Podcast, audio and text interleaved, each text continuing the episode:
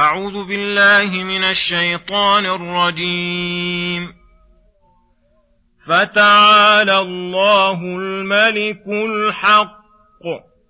ولا تعجل بالقرآن من قبل أن يقضى إليك وحيه. وقل رب زدني علما. ولقد عهدنا إلى آدم من قبل فنسي ولم نجد له عزما. وإذ قلنا للملائكة اسجدوا لآدم فسجدوا فسجدوا إلا إبليس أبى. فقلنا يا آدم إن هذا عدو لك ولزوجك فلا يخرجنكما من الجنة فتشقى. إن لك ألا تجوع فيها ولا تعرى. وأنك لا تظمأ فيها ولا تضحى فوسوس إليه الشيطان قال يا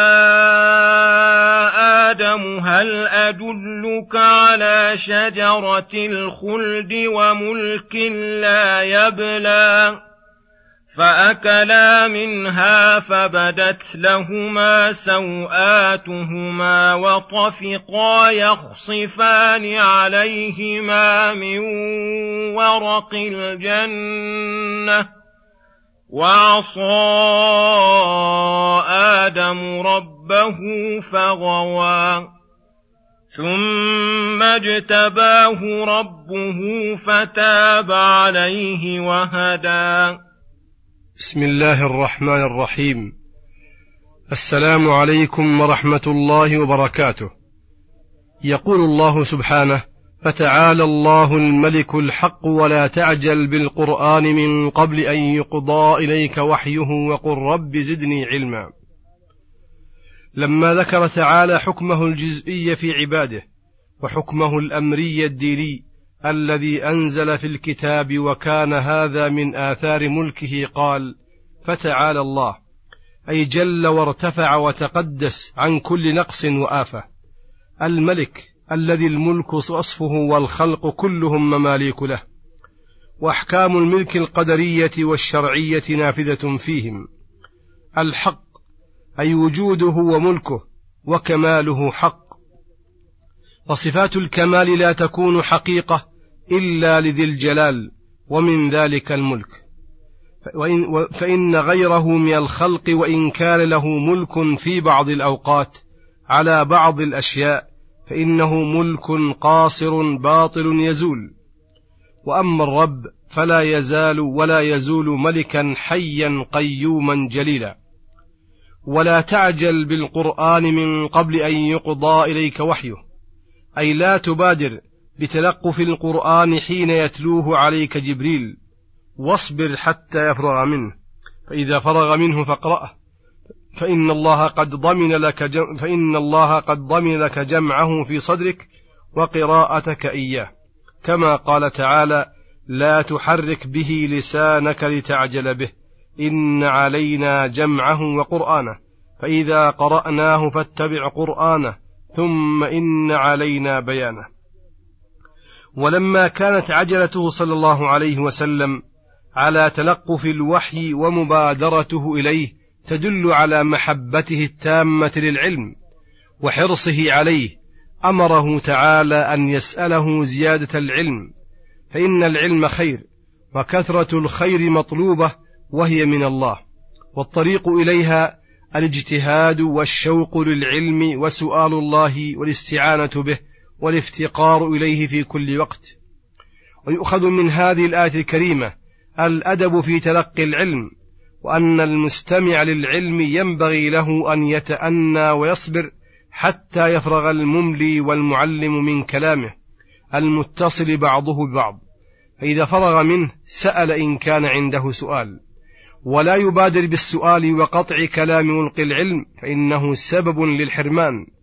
وكذلك المسؤول ينبغي له أن يستملي سؤال السائل ويعرف المقصود منه قبل الجواب فإن ذلك سبب لإصابة الصواب. ثم يقول سبحانه ولقد عهدنا إلى آدم من قبل فنسي ولم نجد له عزما.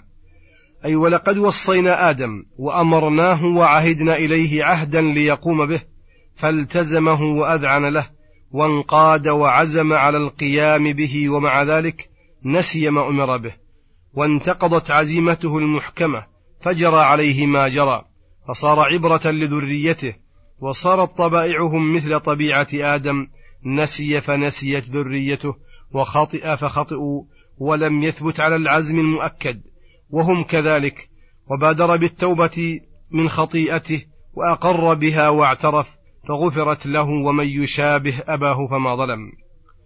ثم ذكر تفصيل ما أجمله فقال وإذ قلنا إلى قوله فتاب عليه وهدى. أي لما أكمل خلق آدم أبيه لما أكمل خلق آدم بيده وعلمه الأسماء وفضله وكرمه أمر الملائكة بالسجود له إكراما وتعظيما وإجلالا فبادروا بالسجود ممتثلين. وكان بينهم إبليس فاستكبر عن أمر ربه وامتنع من السجود لآدم وقال أنا خير منه خلقتني من نار وخلقته من طين. فتبينت حينئذ عداوته البليغة لآدم وزوجه.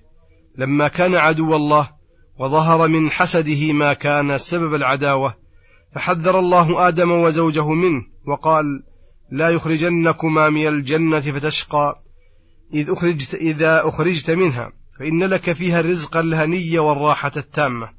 إن لك ألا تجوع فيها ولا تعرى وأنك لا تظمأ فيها ولا تضحى أي تصيبك الشمس بحرها فضمن له استمرار الطعام والشراب والكسوة والماء وعدم النصب وعدم التعب والنصب.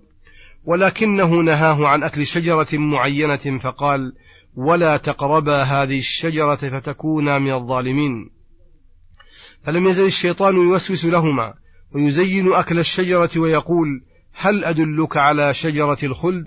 أي التي من أكل منها خلد في الجنة وملك لا يبلى أي لا ينقطع إذا أكلت منها؟ فأتاه بصورة ناصح وتلطف له في الكلام فاغتر به آدم فأكلا من الشجرة فسقط في أيديهما وسقطت كسوتهما واتضحت معصيتهما وبدا لكل منهما سوءة الآخر بعد أن كانا مستورين. وجعلا يخصفان على أنفسهما من ورق أشجار الجنة ليستترا بذلك وأصابهما من الخجل ما الله به عليم. وعصى آدم ربه فغوى فبادر إلى التوبة والإنابة وقال ربنا إننا ظلمنا أنفسنا وإن لم تغفر لنا وترحمنا لنكونن من الخاسرين. فاجتباه ربه واختاره ويسر له التوبة وفتاب عليه وهدى. فكان بعد التوبة أحسن منه قبلها. ورجع كيد العدو عليه وبطل مكره. ورجع كيد العدو عليه وبطل مكره. فتمت النعمة عليه وعلى ذريته. ووجب عليهم القيام بها والاعتراف. وأن يكونوا على حذر من هذا العدو المرابط الملازم لهم ليلا ونهارا. يا بني آدم لا يفتننكم الشيطان كما أخرج أبويكم من الجنة.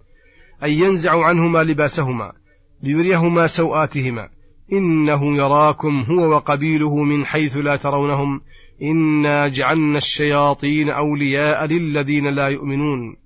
وصلى الله وسلم على نبينا محمد وعلى آله وصحبه أجمعين. وإلى الحلقة القادمة غدا إن شاء الله. والسلام عليكم ورحمة الله وبركاته.